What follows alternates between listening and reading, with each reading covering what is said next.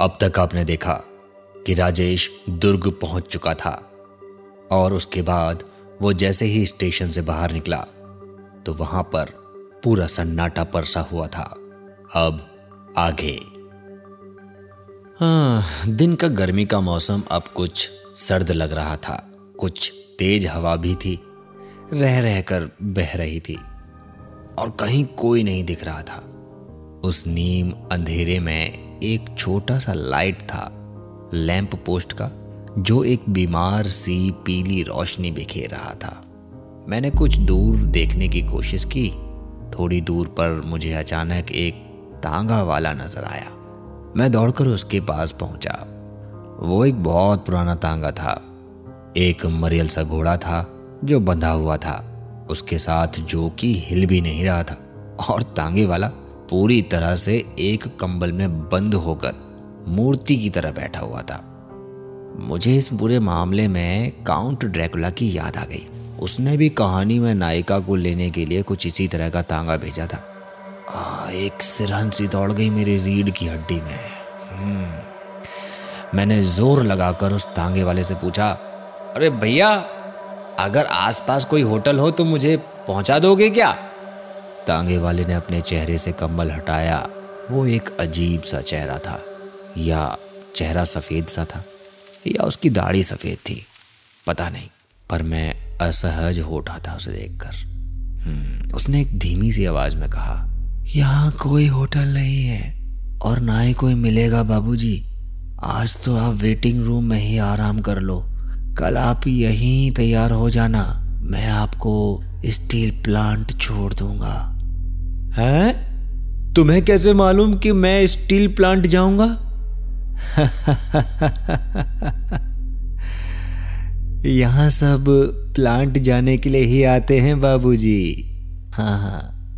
वो जो सकी वाली जो हँसी थी ना रात के वक्त उस बियाबान जगह में बहुत भयानक सी लगी मुझे।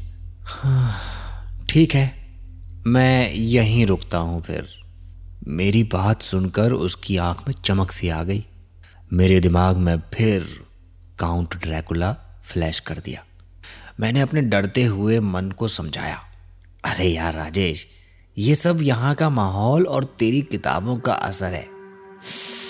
शांत रहे यार, शांत रहे। हम्म। मैं कई वर्षों से सेल्समैन की हैसियत से सफ़र करता आ रहा हूँ, लेकिन उस रात का असर कुछ अलग ही था। मैं स्टेशन के भीतर घुसते हुए पीछे पलट कर देखा तो वो तागा वाला अब नहीं था। कमाल है मुझे उसके जाने की कोई आवाज़ सुनाई नहीं दी। ना ही कोई घोड़े की टप टप और ना ही कोई घोड़े की आवाज़। पता नहीं मैंने सोचा कि लगता है कोला और सोमरस की चुस्की कुछ ज़्यादा ही हो गई आज। हम्म, शायद हो गई। मैंने धीरे धीरे पूरे स्टेशन पर गौर किया। पूरा का पूरा स्टेशन ही सुनसान था। प्लेटफॉर्म के अंतिम छोर पर एक छोटे से कमरे के आगे लिखा था, वेटिंग रूम। मैं उसी में घुस पड़ा। देखा तो छोटा सा, गद्दा था, कमरा था, एक बेंच थी, उस पर एक बूढ़ा सा आदमी बैठा था। उसके सामने नीचे की ओर एक बूढ़ी औरत बैठी थी और साथ में दो जवान बच्चे थे, लेकिन वो सो रहे थे। मुझे आया देखकर सबने मेरी तरफ़ देखा। फिर नीचे बैठी बूढ़ी और दोनों बच्चों ने उस बूढ़े की ओर देखा। उस बूढ़े ने उनसे धीमी आवाज़ में कुछ कहा और फिर मुझे पुकारा, आओ बाबूजी, आइए, यहाँ बैठिए। अब मैं बहुत अच्छा सा महसूस नहीं कर रहा था। कुछ अजीब सी बात थी जो मुझे उस वक्त डिस्टर्ब कर रही थी।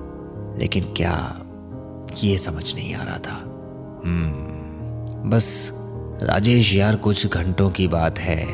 यहाँ इस वेटिंग रूम में गुजार कर कल अपना काम खत्म करके वापस चलते हैं। हम्म, मुझे फिर से वही अजीब से गंध आने लगी। मैंने याद करने की कोशिश की कि वो गंध कहाँ की है पर कुछ याद नहीं आया। मैंने उन चारों की ओर देखा। चारों कंबल से अपने आप को ओढ़े हुए थे। किसी का भी चेहरा उस कम रोशनी में दिखाई नहीं दे रहा था। माहौल में अचानक ठंड आ गई थी। मार्च महीने में ठंड। यहाँ का मौसम कुछ अजीब है। मार्च में ठंड लग रही है। बूढ़े ने खरखराती हुई आवाज़ में कहा बाबूजी, ये जगह चारों तरफ़ से पहाड़ियों से घिरी हुई है। इसीलिए ये ठंड महसूस हो रही होगी आपको। आप कहाँ से आ रहे हो वैसे? मैं नागपुर से आ रहा हूँ। बूढ़ा चुप हो गया।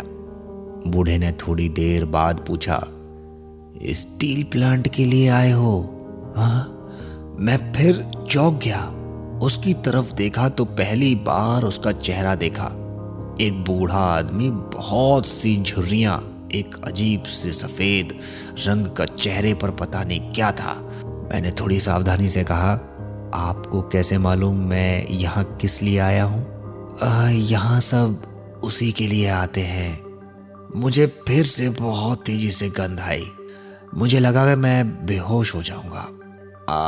आप लोग कौन हैं और कहाँ से आए हैं? ये सुनकर चारों ने एक साथ मुझे देखा। उन चारों की आँखों में एक चमक आई। मैं सक पका गया। यही चमक मुझे उस तांगे वाले की आँखों में भी दिखी थी। हम तो यही कहे हैं बेटा हम कहाँ जाएँगे? हम्म, मैं बिल्कुल असहज सा हो रहा था। मैंने अपने बैग में कुछ बचा हुआ पानी और कोला पी लिया। सिगरेट का एक पैकेट निकाल कर बाहर आने की कोशिश की। लगा नींद आ रही है। आपके पास माचिस है क्या? ये सुनकर चारों एकदम से डर गए। नहीं नहीं हम माचिस नहीं रखते।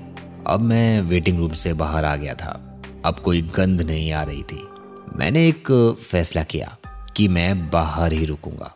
मैंने घड़ी देखी, करीब साढ़े तीन बजे थे। बस यार, कुछ देर और। मैंने बैग में टटोला तो एक पुरानी माचिस मिल गई। मैंने सिगरेट सुलगाया और पीछे मुड़कर देखा तो ठगा सा खड़ा रह गया। चारों मेरे पीछे ही खड़े थे और मुझे ही देख रहे थे। मैं सक पका गया और फिर से सिगरेट पीने लगा। फिर मैंने मुड़कर देखा तो वो चारों वेटिंग रूम के दरवाजे पर खड़े होकर मुझे देख रहे थे। मेरी सिगरेट खत्म हो चली थी। मैं धीरे धीरे चलने लगा, फिर दूसरी सिगरेट जलाई और फिर उन चारों की तरफ़ देखा तो उनकी आँखों में एक अजीब सी चमक मुझे दिखाई दे गई।